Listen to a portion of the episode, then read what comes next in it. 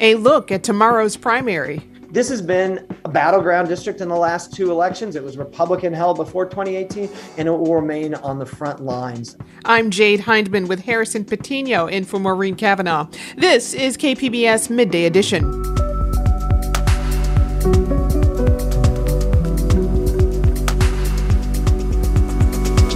How can the KPBS Voter Hub help you as you fill out your ballot? We all have it in one page that folks can just bookmark and easily get back to by remembering it's just the voter hub. Then, our atmosphere contains more carbon dioxide today than at any point in the last 4 million years, and long border wait times cost our regional economy millions. That's ahead on Midday Edition.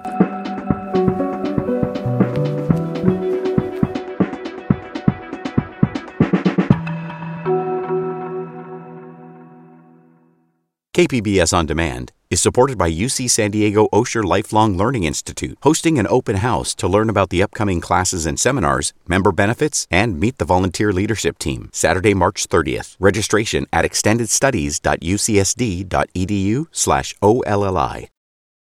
On Tuesday, California primary voter ballots will be tallied, setting the stage for November. Political watchers will be paying close attention to the outcomes of a handful of U.S. House seats that could help decide which party controls Congress. And one of those pivotal seats is District 49, currently held by Democrat Mike Levin. The district runs south from Del Mar, along the coast to Dana Point and San Juan Capistrano in Orange County, and also includes parts of Vista and Rancho Bernardo Inland. Joining me to talk about what's at stake in this race and others is UC San Diego political science professor Thad Kousser. Thad, welcome back. Thanks for having me. Happy primary week. Happy primary week indeed. As I mentioned, political watchers will be paying close attention to a number of congressional races in California, including the 49th. Why is this district one to watch?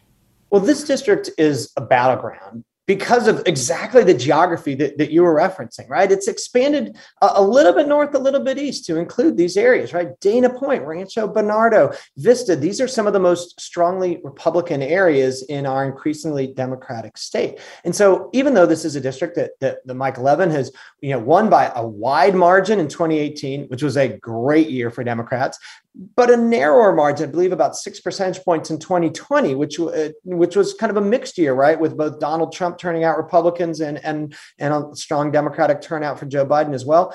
This year, it's expected to be even closer because it's got shifted its geography to, to bring in a few more Republican voters, but also because 2022 is still expected to be such a strong year for the GOP nationally.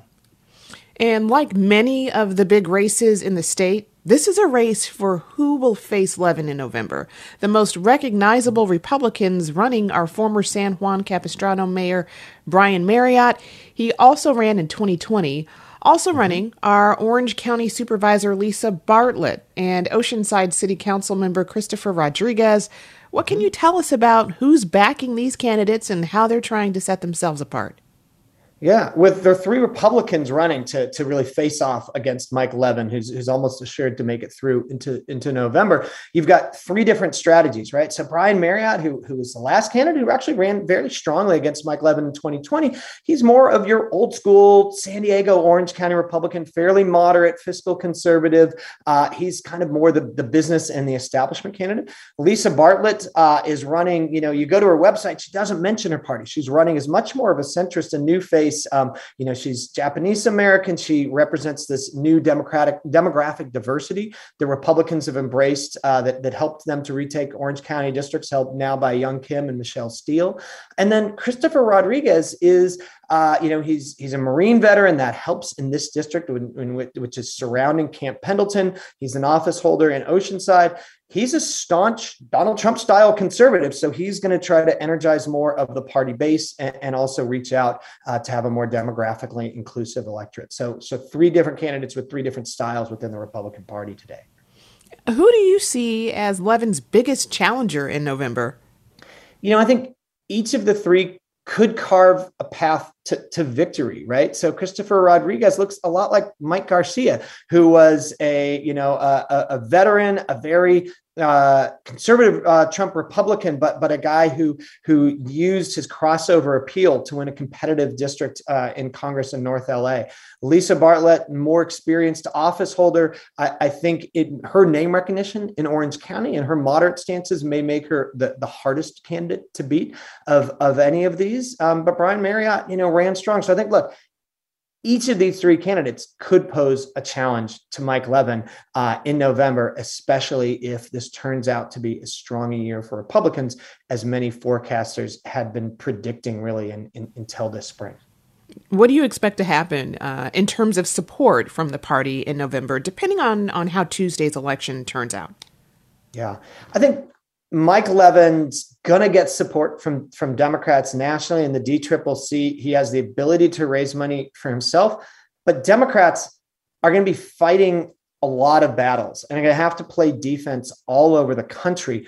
This is one of those districts that probably isn't going to be pivotal to control the House, right? If Republicans are able to flip California districts that are held by Democrats, uh, then Democrats are in trouble and losing the House by like 50 or 60 seats. So because this isn't the Mike Levin is has a threat but is not the most endangered Democrat, he probably won't get the kind of money, the millions and millions of dollars that some other Democrats will be getting, and so he'll need to to to raise it a lot on his own.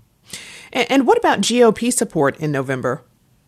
Well, by that same token, right, Republicans have to worry about focusing their money on the most winnable districts, right? So we haven't seen a lot of national cash pouring in right now. I think the Republican Party is sitting back, letting these candidates fight it out, not choosing a favorite. Whoever wins will will get some money but the question is is this the best use of, of, of republican money when there are other districts Orange County Republican districts where they need to play defense, Mike Garcia's district that they need to try to hold that has become more favorable to Democrats in the, in the last redistricting. There's a lot of other calls on money for Republican candidates. And I think each of these candidates may struggle unless they start pulling neck and neck with Mike Levin going into November. I've been speaking with UC San Diego political science professor Thad Kousser. Thad, thank you very much for joining us. Thanks for having me.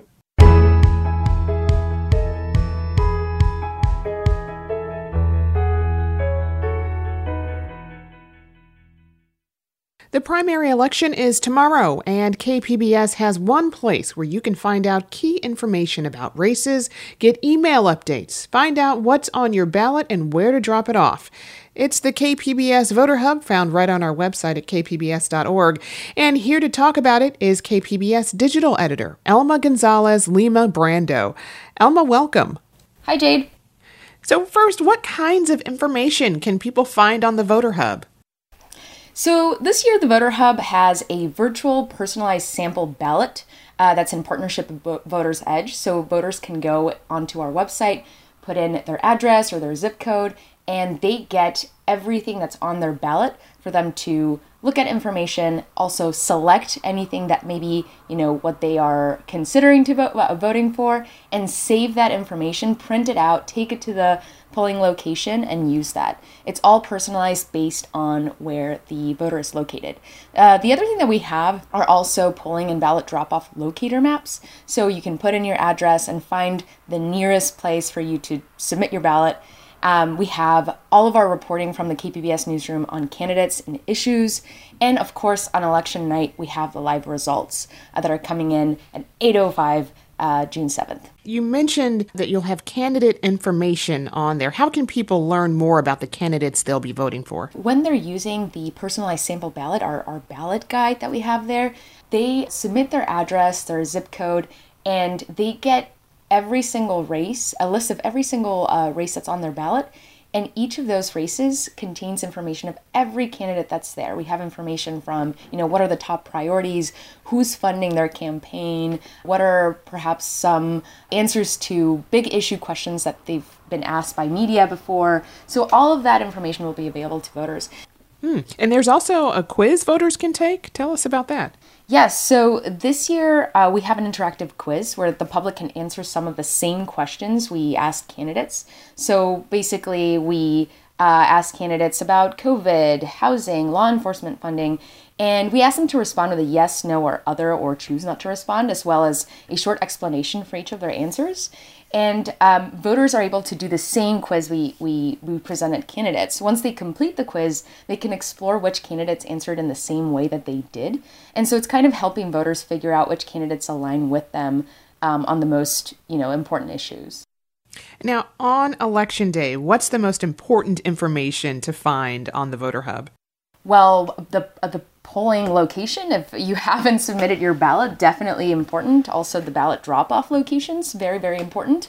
Um, but election results are coming in right after they are uh, made available by the registrar at about 8.05. So we'll have that on our website for folks who want to follow that live. Uh, so everything can be found on uh, kpbs.org slash voter hub. What's been the reception so far to the, to the voter hub? Well, it's been good. I think a lot of people what they really like is the uh, how simplified it's it, is this year. Our goal was really making it so that uh, the voter didn't have to navigate a bunch of different pages or that we didn't have to share multiple links to get results here, stories there, like, you know, the ballot guide here. We all have it in one page that folks can just bookmark and easily get back to by remembering it's just the voter hub. Um, and so that was the goal to make it just easier this year to find and to kind of consolidate everything in one spot. And this is the first year the voter guide is also available in Spanish. Can you talk about how valuable that's been for voters? This year we're offering it in Spanish. All of the information that I mentioned before, the polling locations, the, the news uh, content that's coming from our newsroom, the um, personalized ballot, and the live results, all of that will be available in Spanish this year. And it's really important because we wanted to make sure that for communities that prefer to have that content in Spanish and read what's on their ballot and learn uh, what they might be voting for, um, that that was available to them in a language that they preferred. So we're doing it for the first time this year at kpbs.org slash guia electoral. Um, and uh, we're, you know, hoping that that's going to be a resource that we can offer in future elections as well. The Spanish language voter hub was sort of a, a personal mission for you. Tell us about that. Sure. I mean, for me, it was really important, and it was kind of this personal initiative that I really wanted to get done this year because for the longest time, for as, as you know, as young as I can remember, I've been that person who fills out the ballot for my parents and for people in my family. Um, so you could say I was kind of like the most important voter in my family because, you know, whatever I found uh, from resources that were available to me in, in English, I communicated that to my family, and that decision was kind of made through me. And I, this year, it was important for me to empower my parents, empower my tios, my tias, who never felt confident enough to make those decisions uh, on their own and be able to find those answers themselves and fill out their ballot without having to, without feeling like uh, they didn't understand or that they felt uh, maybe they needed extra help to get that done. Uh, to me, it was important because I just wanted the, my family and my community to feel empowered to exercise the right to vote. I've been speaking with Elma Gonzalez Lima Brando, KPBS's digital editor. Elma, thank you so much for joining us. Thank you, Jade.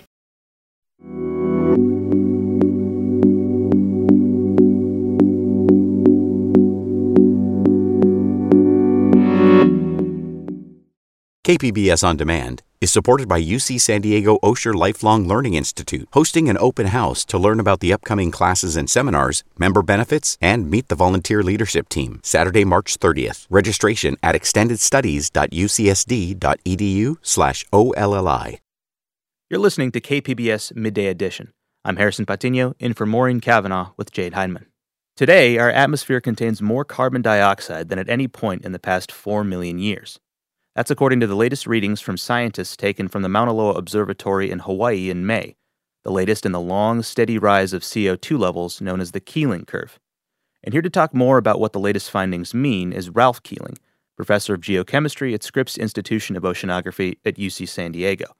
He's also the son of Charles David Keeling, who began measuring CO2 levels more than 60 years ago. And Ralph, welcome to Midday Edition. Thanks for having me. So these latest readings from May saw an average gas concentration of more than 420 parts per million. Break that down for us. What does that mean? Well, it's up there. When my father started measuring back in 1958, levels were around 315, 315 ppm.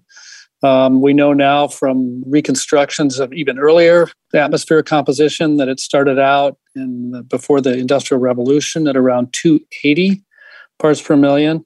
So now we're up. I mean, if some people may remember, a few years ago we crossed over 400 parts per million, and now we're now we're up above 420. So it's just up and up and up. And what are the main sources of these gases? Well, carbon dioxide is naturally part of the atmosphere, so there's a background that would be there anyway. But the main thing causing it to build up is the burning of fossil fuels. So, tailpipe exhaust, power plant, exhaust, airplane exhaust. We're just treating the atmosphere as a big waste dump for all the CO2 that's produced by burning fossil fuels. And it's it's kind of a one-way ticket. The carbon comes out of the ground, it's released into the air, and then it's around us. Some of it spreads into the ocean, some of it's taken up by plants, but a lot of it just stays around in the atmosphere like a big pile of excess. Well, to that point, I'm hoping you can kind of take us back to science class here. Can you remind us exactly how carbon dioxide impacts our climate? Well, it's a greenhouse gas, which is to say that absorbs thermal infrared radiation, the sort that any warm body emits. Like you stand in front of a fireplace, you hear the you feel the glow. The Earth is basically glowing to space, which is offsetting the input of sunlight energy, and it achieves a balance that depends on the greenhouse gases. And Carbon dioxide is a powerful greenhouse gas. You have more in the atmosphere, the Earth will adjust to a warmer temperature. Um, so it's it's basically that simple. More gas in the atmosphere, warmer planet. It's like a thicker thicker layer of insulation. It's harder for the Earth to cool off, and so it heats up. These measurements have been collected since 1958 and show a steady rise up to the present day called the Keeling curve. Can you tell us about the origin of the Keeling curve and your personal connection to it? Well, you know, these were measurements my father started in the late 50s when I was an infant. Um, so I don't remember them. Um, but uh, he was um, quite busy when I was young. I do remember that. It was uh, traveling around. He did go out to Hawaii to take care of the measurements at some point. So the, the measurements are actually done on the on the Big Island of Hawaii at, at the at the Mauna Loa Observatory, which is uh, now run by the National Oceanographic and Atmospheric Administration with Scripps as a collaborator, the Scripps Institution of Oceanography at UC San Diego, where I work and where my father worked. And uh, even in the first first couple years of measurements, he could see for the first time. No one had really got a clear indication of this prior that carbon dioxide was building up. It was it was that stark a result. And he realized it was going to be important to keep this going, and he he battled through his career to keep these measurements going. And the record itself is a is a beautiful scientific achievement, showing in detail just how bad our problems are. Uh, unfortunately, it's not good news, but it's a good record of bad news. Well, more on that. You say that the latest numbers have us, quote, still racing at top speed towards a global catastrophe, unquote. How do we avoid that outcome? There's been efforts to reduce fossil fuel emissions, and not much has changed yet, other than that possibly CO2 hasn't emissions haven't continued to grow. But as I said, the CO2 stays around, so we are still emitting fossil fuel at about as high a rate as we ever have. It hasn't really peaked yet. It has it's sort of plateaued, but it's like you stepped on the gas and you're going 70 miles an hour and someone's getting afraid because you're going so fast and you say, "Okay, well, at least I'm not going 80, I'm only going 70."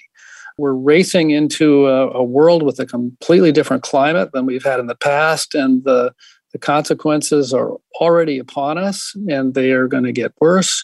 So it's hard to be really optimistic about the next few decades and, and, and 50 years.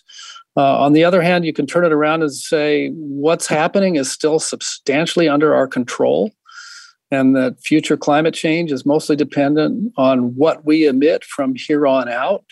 So we do own the control knob. We the throttle is is our use of fossil fuels, and um, I'm no expert on alternate energy and, and everything else that could be done, but but uh, it's clear there are ways to live well without using as much fossil fuel, and we should be exploring that and and, and really really relishing in that possibility as much as we can as a society and as a, as humanity as a whole.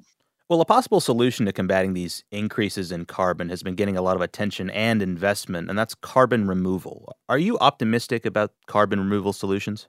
Well, it certainly isn't the first thing you would throw at this problem. But the first thing is just to ramp up renewables and stop emitting in the first place. And one reason people are talking about uh, carbon removal is that uh, you look at the numbers and say, wow, we're going to be in, in a bad place unless we do more than just cut emissions as fast as seems feasible. So the removal technologies I'm aware of are are not really developed yet at scale, and uh, they have a long way to go. And there's a question of who pays for them. I don't think we should be relying on them, but I do think we should be investigating them in full at this point because I think we're we're not in a good place, and we, be, we need to sort of have all options on the table to to figure out what what what can be done.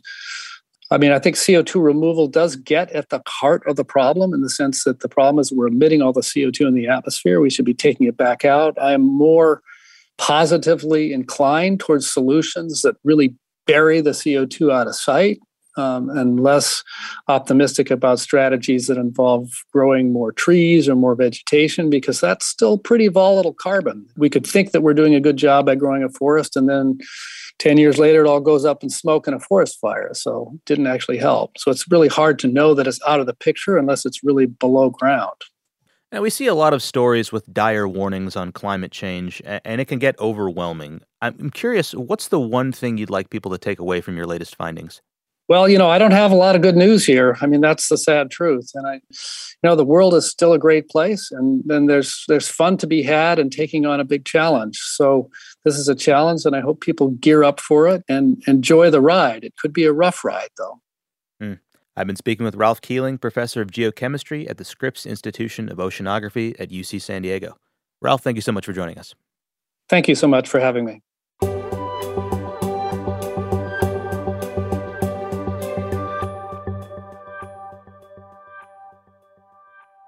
Experts say long cross border wait times are a drag on our regional economy.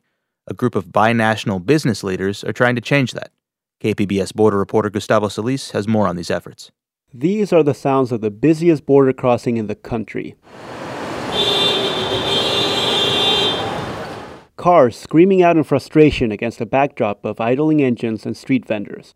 Roughly 90,000 people cross the San Ysidro port of entry every single day. But before they cross, many have to wait for a long, long time.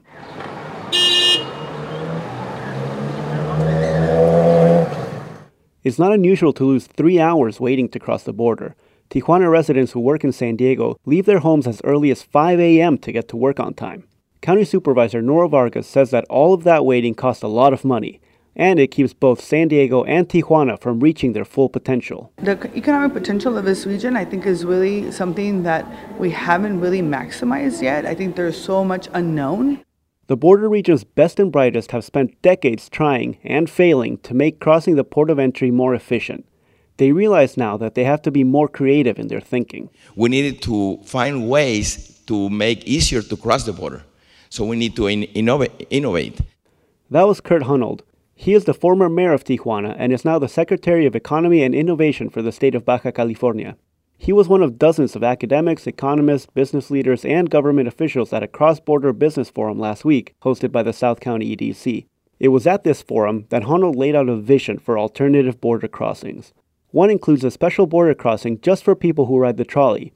It's essentially the same idea as the popular Cross Border Express, or CBX, a border crossing exclusively for people who fly to and from the Tijuana airport. The trolley CBX, what that means is that we will have a bridge uh, in the Mexican side in San Isidro that will land at the, at the CBP um, uh, installations when the, the, people cross, and then they can go to the, to the, to the uh, trolley right away. Another out of the box idea is a ferry that would take people from Ensenada directly to San Diego. Honold says the ride would take a little over two hours, but that's still faster than driving across the border. These aren't just pie in the sky ideas. Honold says he's actively working with private investors and government officials in San Diego. So we will have less people traveling in the, our highways, less people crossing, and less people also using the highways in the United States so, and in San Diego. And, and if that goes through, like we believe, uh, with the, we're working with the, already with the Port of San Diego to sign an MOU and see we can do a test on the summer Economists say innovations like these ones are especially needed in an era of supply chain bottlenecks. Mexico imported $74 billion in goods to California in 2020 alone, Experts say that number could be even higher if trucks didn't have to wait so long at the border. Jim Dolan is the regional investment director at US Bank. He says the pandemic showed us just how crippling these supply chain disruptions can be. On the supply side, the story is supply chain, right? The disruptions of the supply chain due to uh, COVID, um, you know, the backlog of, of goods that just aren't reaching the demand, causing all of this inflation on top of that. Which is why he and others say that finding ways to shorter long border wait times needs to be a top economic priority. Gustavo Solis, KPBS News.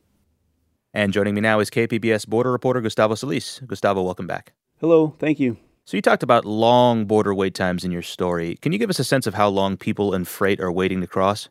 Hours hours. I mean, I mean, it's hard to get an exact number or time on the crossing because it fluctuates so much, and there aren't very reliable ways of telling. But it's not uncommon to wait three to five hours crossing the border. I mean, it's it's a big deal for the people who cross daily. They schedule their entire days around when they're going to cross, their entire weekends on when to come back, when to go. There's entire Facebook pages dedicated to documenting how long the wait time is, where members take photos in real time and say like, "Hey, cross now. There's not that long," or like, "Hey, avoid it right now." It's a whole. It's a big deal. So, why are the waits so long in the first place? It's as simple as just way too many cars trying to move through uh, one or two bottlenecks more and more San Diegans have been moving south, commuting north to work. There's more cars on the road. There's a limited number of traffic lanes. But there's other factors too, right? Like the fact that Customs and Border Protection doesn't always staff all the lanes. When I'm south of the border and coming back, I normally see three to five lanes that are closed, which is frustrating because we, and, and by we I mean the taxpayers, we've invested millions of dollars on lanes to speed up border wait times, but those investments go nowhere if those lanes are not actually staffed. And, and to be fair to CBP, they have the incredibly hard task of balancing mobility with national security, right? Part of the reason it takes a while to cross is because they're inspecting vehicles, searching for drugs and human smuggling. And it, it takes not just time, but it also diverts staff from manning those lanes that are left closed. Local leaders say long border wait times are keeping the regional economy from reaching its full potential. Did they explain what they think that full potential could be? I mean, there's no real number for, for how much it could be, but but it is in the billions, right? I mean, and we can look at previous SANDAG studies to kind of put some context or, or, or, get a sense of just how big the scale is, right? There's a 2005 study from SANDAG that said if border wait times increase by just 15 minutes, that would mean an additional 1 billion in lost earnings in the cross-border region, right? So 15 minutes, just 1 billion in lost productivity. A more recent study, one from 2021, said that the current border wait time times, as it is right now, resulted in roughly $3.4 billion in lost economic activity on both sides of the border. San Ysidro is the busiest port of entry in the country. It is hard to wrap your head around just how many people, vehicles, and goods cross through that. Now, you report that experts have been trying and failing for years to come up with more effective methods of border crossing. Why is this such a difficult task? Well, it's because you're dealing with two countries and two states and two federal governments and two cities, right? This isn't as simple as just Tijuana and San Diego coming together and figuring out how to solve the issue, right? You have to bring officials from the state of Baja California and Mexicali with leaders in Sacramento. You have to include people in Washington, D.C. and Mexico City. And when was the last time elected officials in D.C. accomplished something very quickly? There's layers and layers and layers of bureaucracy. And because you're, you need consistent attention, consistent focus, and support and political will. Because we're dealing with state and federal governments on this issue, we're also competing against other projects and other priorities. You touched on this earlier, but what kind of issues do these long wait times present for commuters who have to cross the border for work? Well, just the logistics alone, right? I mentioned in the piece that people wake up as early as 5 a.m. to get to work on time. That's how long the border wait times are. Outside of commuters, I mean, they get to work late. Uh, sometimes, if, if their employers aren't understanding of what it means to be cross border, the, they can lose their jobs for going to work late consistently, right? At the border wait time at the pedestrian line specifically, I see a lot of people wearing uniforms to fast food places, to hotels, different institutions throughout San Diego. We also have to consider why there are so many people living in Tijuana and working in San Diego, right, is because of the region's high housing costs that is driving people south. I mean, long border wait times aren't normally framed as an affordable housing issue, but I think it's certainly a factor. And outside of the commuting impact, there's also the environmental impact on border communities, right? San Diego and San Ysidro have poor air quality, and that's a direct result of having tens of thousands of cars stuck along the border every single day. A number of alternative border crossing ideas were pitched at last week's Cross Border Business Forum. Can you tell us about some of the ideas being put forward? Sure, sure. Yeah, two that were floated that, that I thought were particularly interesting were uh, a, a CBX trolley crossing and an Ensenada ferry. The CBX trolley crossing is basically a copycat of CBX or Cross Border Express, uh, which some of the listeners will know is a border crossing exclusively for people flying to and from the Tijuana airport. All you need is a passport and a boarding pass to use the CBX, and because it's only for people going to the airport, is a lot faster than going through the normal normal port of entry. The trolley CBX would be the same thing, but for people who ride the trolley to work. If you have a trolley ticket and, and the proper passport and visa, you can cross through a special border crossing and avoid all those long wait times. It would also boost reliance on public transport. The other idea that I thought was interesting was a ferry that would take people directly from Ensenada to San Diego. The whole trip would take about two hours and 10 minutes, which sounds like a lot, but it's still faster than driving from Ensenada to San Diego. Uh, said he is already working and having advanced talks with people from the port of San Diego. So that could happen in, in a testing capacity, like a feasibility test as early as this summer. So they're not totally pie in the sky ideas. They are kind of working and talking with higher levels at the respected uh, government agencies. Well, you just mentioned him. Kurt Honold, the Secretary of Economy and Innovation for the state of Baja California, is proposing ideas that would help move people and not necessarily the trucks bringing in goods. Were there any ideas proposed to make crossing faster for cars and trucks driving through the border? There weren't new ideas proposed, but there is a huge, a really big idea that's actually already further along, and that is the new Otay Mesa East border crossing. Uh, this border crossing would be technically for both personal and cargo vehicles, but it would mostly be for trucks that are crossing already through Otay Mesa. The U.S. is already building infrastructure on our side of the border for it. Mexico just last month announced that they've acquired 90% of the land and are uh, to start building their end of the infrastructure. Congressman Juan Vargas is already pressuring CBP to hire more staff to man the traffic lanes so we don't get a similar situation to San Ysidro. And all parties are, are optimistic that it should open by 2024. And that really should help uh, speed up the, the cargo time. I've been speaking with KPBS border reporter Gustavo Solis. Gustavo, thanks for talking with us today. Hey, thanks for having me. Really appreciate it.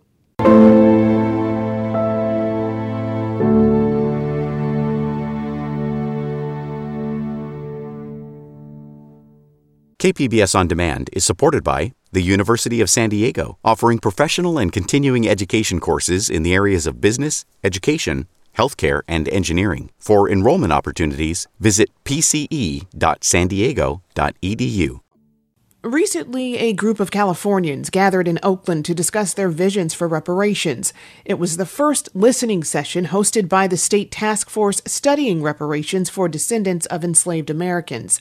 The task force has already heard from academics and other experts about how state sanctioned discrimination has affected the lives of black Californians. The task force released a report on those findings last week. Now, in partnership with community groups, the task force is exploring what state reparations might consist of. KQED was at the first listening session, and here's some of what they heard. My father was born in Mobile, Alabama. My mom was born in McComb, Mississippi. They still remember Cudjo Lewis, one of the last slaves to be brought over from West Africa. Reparations should look like people working together so then we can actually achieve the goal. And I thank you for letting an old Asian lady um, be able to speak up here um, because I really do believe oppression on any group of folks is really harmful to everybody's lives and souls. Because we're trying to bring a people out of the hole that slavery and Jim Crow and all of that terrorism within the United States has brought them. We talk about reparations for enslavement, Jim Crow, and now. And reparations, what does it look like? Compensation, restitution, rehabilitation, satisfaction, and guarantees of non repetition at least. When we talk about 40 acres and a mule, order number 15 from General Sherman, what we're talking about is expropriation of land. That was an order from the United States military, and the military is now sending $40 billion over to Ukraine, but they didn't give us our land yet. My great grandfather was a sharecropper, but really what I came up here to say is uh, I'm a businessman, and all I care about is the numbers. I care about cutting the check. The cost of reducing class sizes so that our kids can get the personal attention and the support that they need, that to me would be one of the ways in which we can provide reparations because when this boat rises for black folk, it rises for everybody. Some mean, y'all think black folk, you know, we still here. Uh, we've lost half of our population in the last um, 30 years or so, but it's, we still here. Um, so that's the first piece. The second piece is a question um, around the genealogy work. And we're talking about blacks who have descended from American chattel slavery, and that's an important distinction, right? Because these, these are legal claims that we're asking and bringing to the government. I think that's an important part that you do not hear necessarily and why a lineage standard is so essential versus a racial standard. We have been here for a very long time, and as one of the representatives that we helped said, when she puts her fingers in the soil, she can feel the blood of her ancestors there. When you go back and actually make these discoveries, it repairs something in you. It takes a separation and it brings it back together. And what this coalition is doing is a Herculean effort. And I have full faith that we will all come into fruition. But I want to remind us come hell or high water, we will survive. That is what we do.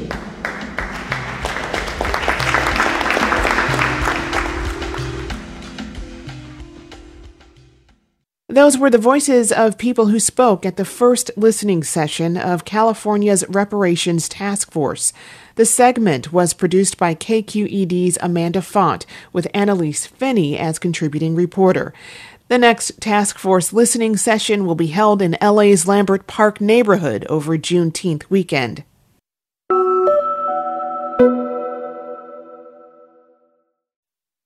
You're listening to KPBS Midday Edition. I'm Jade Hindman with Harrison Patino, filling in for Maureen Cavanaugh. As anyone who's cared for young children knows, it's a very demanding job. But child care providers are generally paid very low wages, and the child care industry operates on razor thin margins.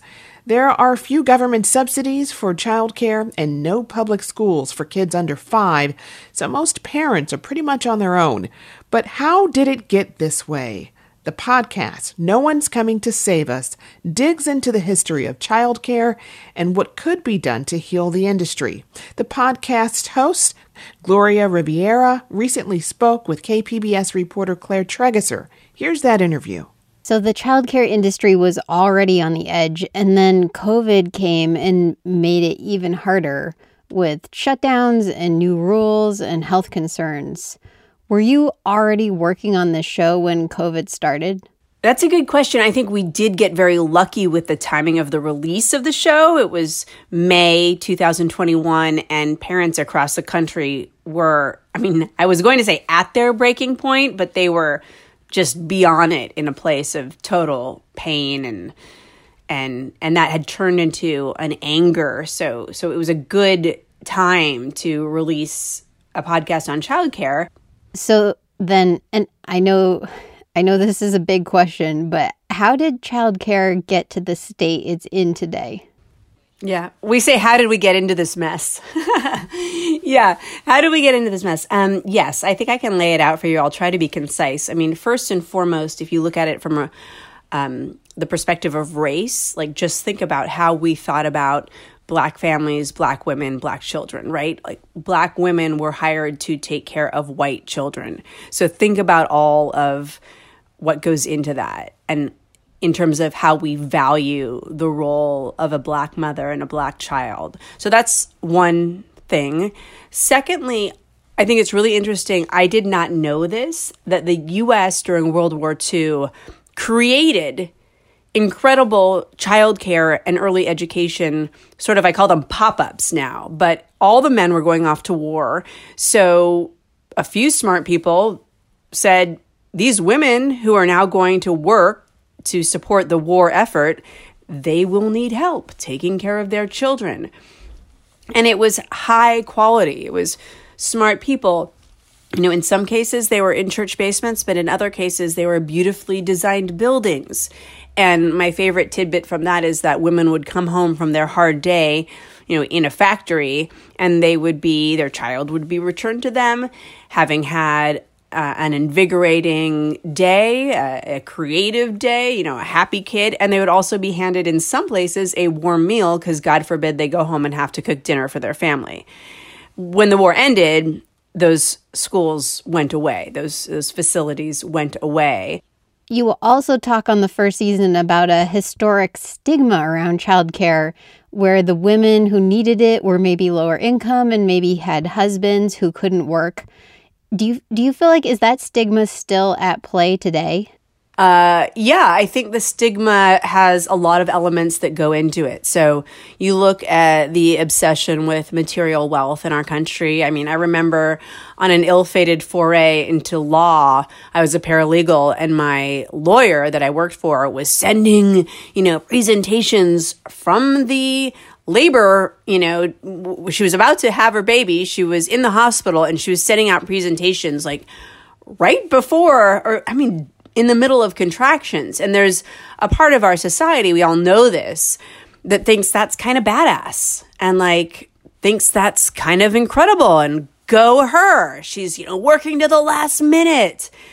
And that's so removed from a, a, a government, a country, a community that pauses to appreciate this moment in a woman's life when she's about to become a mother or you know a couple's life when they're about to you know adopt a child or anyone who becomes a parent there's no pause in this country to say wait a minute how can we help you?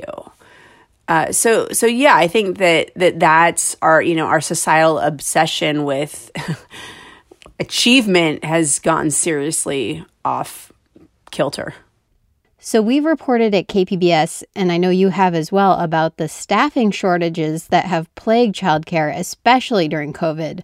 Are there areas that you feel like the government failed the industry? Right. I think it's a really hard discussion to have. I think if you look at where we started, childcare providers have never been paid really a living wage. So it's a very underserved, even though we educate, you can go to college, you can get lots of degrees to qualify you to take care of kids under the age of kindergarten age, right? Under five, under four. So the landscape to begin with was desolate and dire. And then COVID happens, and what a lot of places like Starbucks or Walgreens or Walmart there's a long list of companies that were able to increase wages. So I guess that's more the corporate, the corporate perspective. Like it started to look really good to go to a place that could bump up your minimum wage significantly. And these childcare centers just couldn't do that. So if your question is where was the failure, I think the failure was not the failure was in not supporting the small, small companies. I'm thinking of home care facilities. You know, if you were taking care of 50 kids, 100 kids, you got small business loans. Home care providers did as well, but it just I I feel like it was not as smooth a process as it might have been. Right? To to a lot of these places we we spoke to someone in Alabama and in Alabama, there are a lot of child care providers who take kids who are on subsidies. I did not know this, but if a child who's on subsidies, meaning, you know, they're getting help from the state uh, to pay for their place at these facilities, if that child doesn't show up, and think about how many kids didn't show up during COVID, the child care provider does not get paid. So it's like this domino effect that's lightning fast and devastating. And so, what are you delving into in season two? Yeah, absolutely. I mean, season two is all about a weekly conversation. So, when I talked about this wound that childcare is, every week now in season two, we get to rip off the band aid and look a little bit more closely. And what that looks like is conversations with people who are in this. And I think I feel less alone listening to these conversations. And I think that's the connective tissue we need right now. because, like I said, I really don't want to go back to my kids' early years. It, we got through them.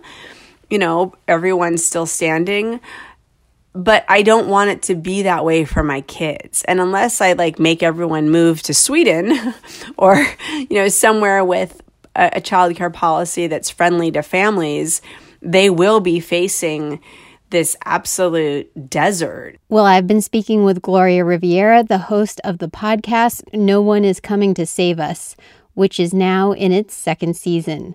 Gloria, thank you so much. Thank you. Thank you, Claire.